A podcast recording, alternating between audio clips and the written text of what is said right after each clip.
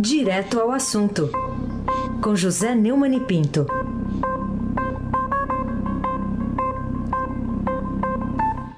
Oi, Neumani, bom dia. Bom dia, Raíssen Abac, Carolina Ercolim. Bom dia. Almirante Nelson e o seu pedalinho. Bárbara Guerra, Moacir Evangelista Biasi, Clã Bonfim, Manuel Alice Isadora. Bom dia, melhor ouvinte, ouvinte da Rádio Eldorado 107,3 FM. Aysen Abac, o craque. Começar destacando aqui um assunto que está aqui no blog do Fausto Macedo, título da notícia: Policiais antifascistas comparam dossiê do governo a práticas da ditadura. Como é que você vê essa história, Neumann? É, o, o, Paulo Roberto Neto, do blog do Fausto Macedo, é, publicou a notícia de que o movimento policiais antifascismo divulgou nesta nota nesta semana, depois da revelação de um dossiê elaborado pela Secretaria de Operações Integradas, CEOP, do Ministério da Justiça e Segurança Pública contra 579 servidores federais e estaduais identificado com, identificados como antifascistas o grupo acusou o governo Bolsonaro de promover ações similares às utilizadas para perseguição política na ditadura militar e cobrou investigação e responsabilização dos envolvidos na criação do documento. Esse dossiê foi revelado numa reportagem do jornalista Rubens Valente, do UOL. A lista de investigados, cuja existência foi confirmada pelo, na matéria do Paulo Roberto, pelo, pelo blog do Fausto Macedo no Estadão, consta, da lista consta servidores da área de segurança como policiais e da docência de todas as, as regiões do país. Me chamou a atenção, por exemplo, a presença na lista Paulo Sérgio Pinheiro, que tem uma longa tradição de militância por direitos humanos e, e, e que eu conheço.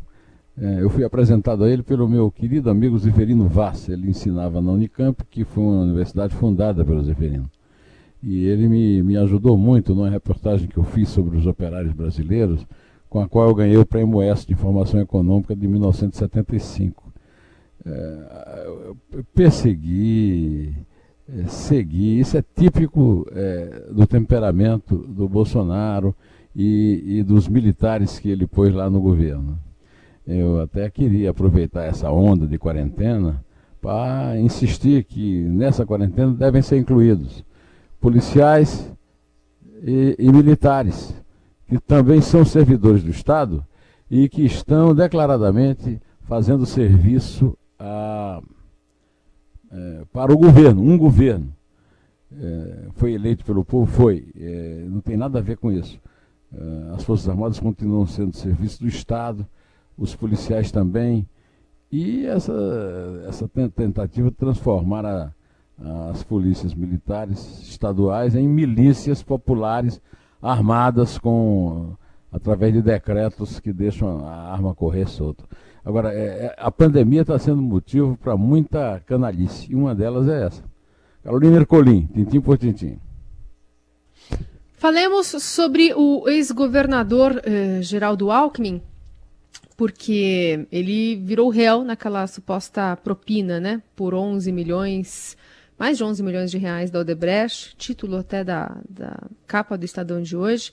Você acha que a temporada de caça aos tucanos deve continuar, é, sendo uma notícia de momento aí, né, pela Operação Lava Jato, ameaçada inclusive de morte pelo Procurador-Geral da República neste momento? Como é que deve ficar o PSDB nessa história?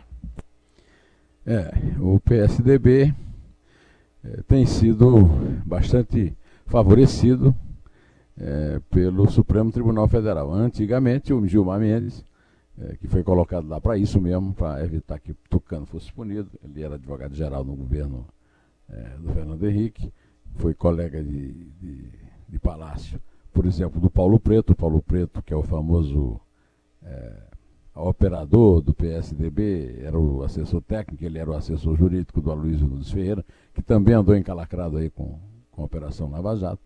E o juiz Marco Antônio Martim Vargas, que não fica esperando decisões do, do Gilmar nem do, do Dias Toffoli, que interrompeu de forma estúpida a, as investigações sobre o senador Zé Serra, é, aceitou a denúncia apresentada pelo Ministério Público Eleitoral é, na quinta-feira, ou seja, ontem.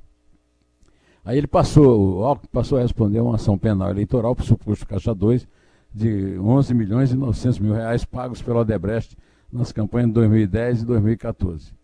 É, se estava faltando. Aliás, eu quero aproveitar essa notícia para dar uma gargalhada aqui, é, recebendo com kkkk a declaração estúpida da senhora Carla Zambelli, que foi a única. Ela e mais um cara lá do Rio, que eu não estou lembrado, Guigo, sei lá, é, que defendeu o, o, o Aras, dizendo que a Lava Jato era tucanista. Olha a prova de que a Lava Jato é tucanista. Quer dizer, essa senhora, não sei se ela sabe ler, mas se sabe, devia não ler jornal, né? Porque os tucanos estão na temporada de caça, né? Aliás, a Lava Jato está na temporada de caça aos tucanos, né? Aí, sem abaque, o craque. Outro assunto, Neumann, o Estadão trazendo uma reportagem, e essa reportagem mostra que os presidentes da Câmara e do Senado, Rodrigo Maia e Davi Alcolumbre, ampliaram o poder deles na, na pandemia. O que, que você diz sobre isso? Uma, uma das consequências nefastas dessa pandemia terrível é, é essa concentração de poder. Né? Por causa da pandemia, por exemplo, aquele que menos a combate, aquele que é, pode ser mais responsabilizado pelo, pelo número impressionante de mortes no Brasil, que é o presidente Jair Bolsonaro, não, não viu andar nenhum dos quarenta e tantos processos de impeachment que estão eh, enchendo as gavetas de Rodrigo Maia, que usa o seu poder juntamente com o Davi Alcolumbre, os dois do DEM, né, é, por causa da, da dificuldade de reuniões e, e de aglomerações, né, o que põe o, tanto o Senado quanto a Câmara é, em, para, praticamente em paralisia. Né. Segundo a reportagem do Estadão, 19.500 projetos estão parados nas 25 comissões permanentes da Câmara. Destes, 1.029 estão prontos para serem votados, ou seja, já foram debatidos e os relatores já deram pareceres. No Senado, são outras 2.814 propostas, 628 aguardando a fase de votação.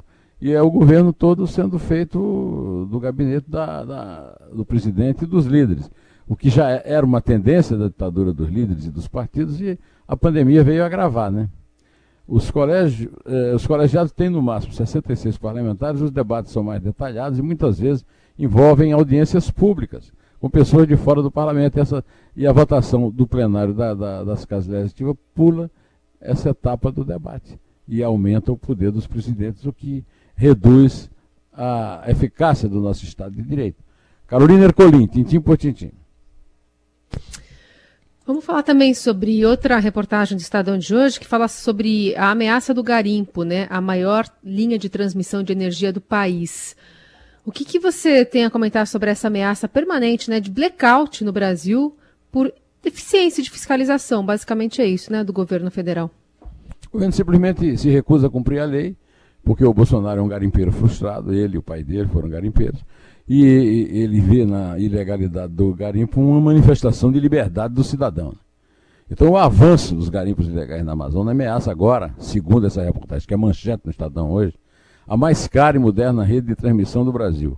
A rota desse crime que o Estadão chama de minerário passa embaixo do linhão de 2.076 quilômetros de extensão que distribui energia da hidrelétrica de Belo Monte com riscos graves de derrubar suas torres e causar um apagão nacional.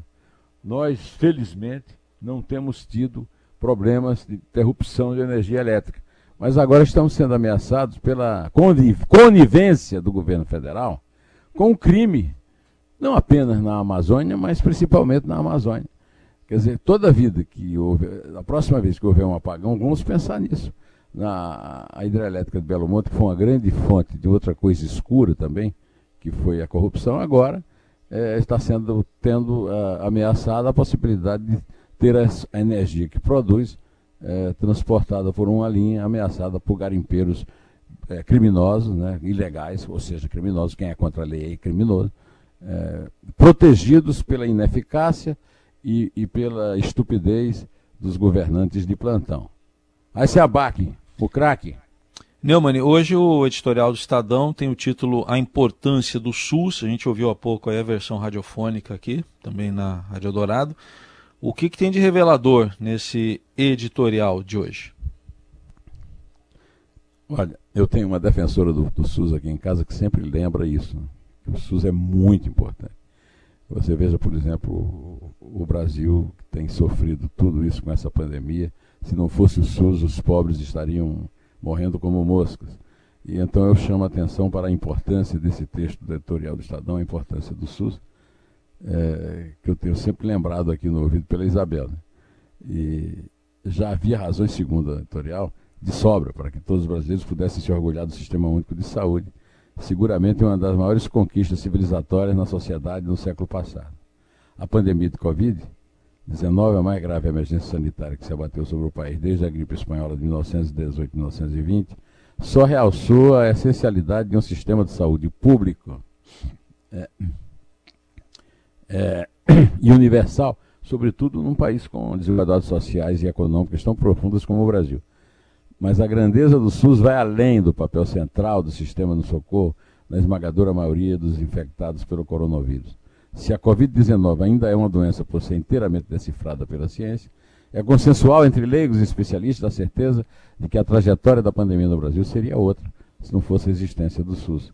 E eu continuo lendo o editorial, mesmo havendo um sistema político de saúde que cobre todo o território nacional está à disposição de qualquer cidadão, mais de 90 mil vidas já foram perdidas em pouco mais de quatro meses, uma catástrofe que leva, levará tempo a, ter, a ser totalmente assimilada pela nação. Sem o SUS, só é possível imaginar o quadro tétrico de pilhas de corpos nas ruas e nas portas dos hospitais de brasileiros que sucumbiriam à falta de atendimento médico por não terem condições de arcar com seus custos. Basta ver, terminando aqui de ler é, os dois primeiros parágrafos do editorial, muito bom de hoje, Basta ver o que acontece nos Estados Unidos, que não tem um, sistema de saúde pública. Quando fizeram o sistema, botaram o nome do presidente Obama, Obama que, é, que, é, que é um jeito de apostar no seu fracasso. Né?